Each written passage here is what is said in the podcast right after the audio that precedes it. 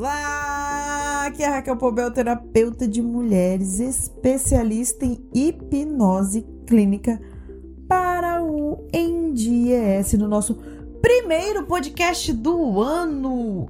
Isso mesmo, é uma honra estar aqui e falar com vocês neste primeiro podcast, neste início de ano. E como nós estamos no início deste novo ciclo, eu quero falar com você hoje sobre o primeiro passo. Isso mesmo. É comum no começo do ano, nessa época do ano, as pessoas se empolgarem com seus sonhos e quererem engatar alguma atividade nova, algum plano, alguma meta, mudar de vida realmente. Agora, desta vez vai. Este ano tudo vai ser diferente. Até aí, tudo bem. Iniciar um novo projeto é excelente. O problema é que boa parte não sabe sequer por onde começar qual é o primeiro passo. Por isso, muitas vezes acabam se sabotando, não iniciando nada, desistindo rapidinho ou parando no meio do caminho. Se este é o seu caso, você precisa dar o primeiro passo corretamente. E é sobre o primeiro passo que eu quero falar com você. Que antes de iniciar qualquer projeto, é necessário que você saiba qual o seu propósito com aquilo? O que aquilo vai agregar, mudar? Qual é o seu propósito com essa meta que você deu no começo do ano? Com esse projeto que você disse que vai colocar em prática? Pode parecer estranho, mas muita gente inicia projetos com base em problemas emocionais não resolvidos e acaba prejudicando o andamento de toda a ideia de tudo que foi pensado.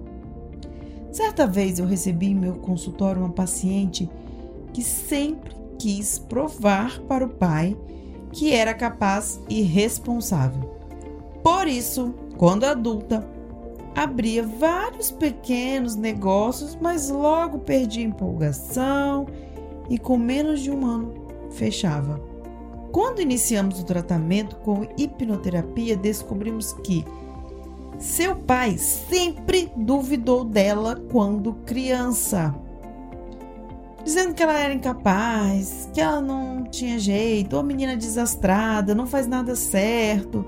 E aquilo se tornou uma crença para o inconsciente dela. Por isso, sempre que ela iniciava um projeto, estava pronto para decolar seu inconsciente sabotava tudo. Exemplos como este surgem todos os dias. São problemas não resolvidos em relação ao corpo, dinheiro, aceitação dos pais e até as próprias capacidades e inteligência.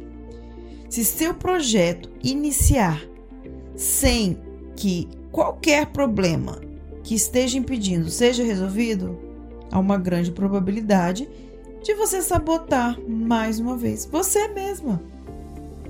De começar e parar no meio do caminho. Se você vai começar um projeto novo, que seja pelo propósito certo, de forma orientada, com planejamento e ações calculadas, para que ele possa crescer sem obstáculos emocionais envolvidos. É possível iniciar o ano com o pé direito com novidades promissoras e grandes realizações.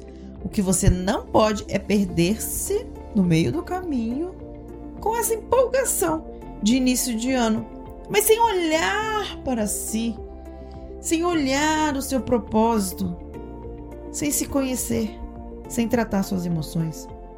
Precisa se concentrar no seu objetivo, executar um plano de ação que foi definido e focar no crescimento dia a dia, como em qualquer projeto de sucesso.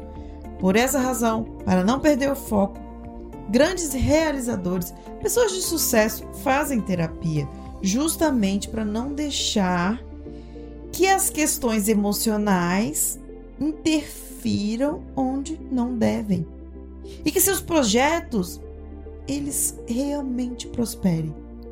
Então que você tenha um brilhante ano com a realização de tudo que sonhou para sua felicidade e que de quem estiver com você.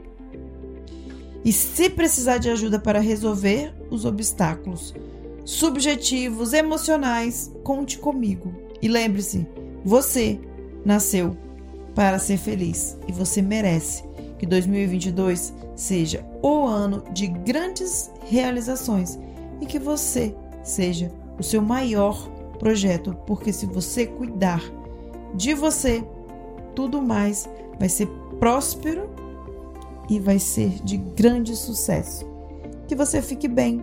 Feliz 2022, cheio de projetos e autocuidado.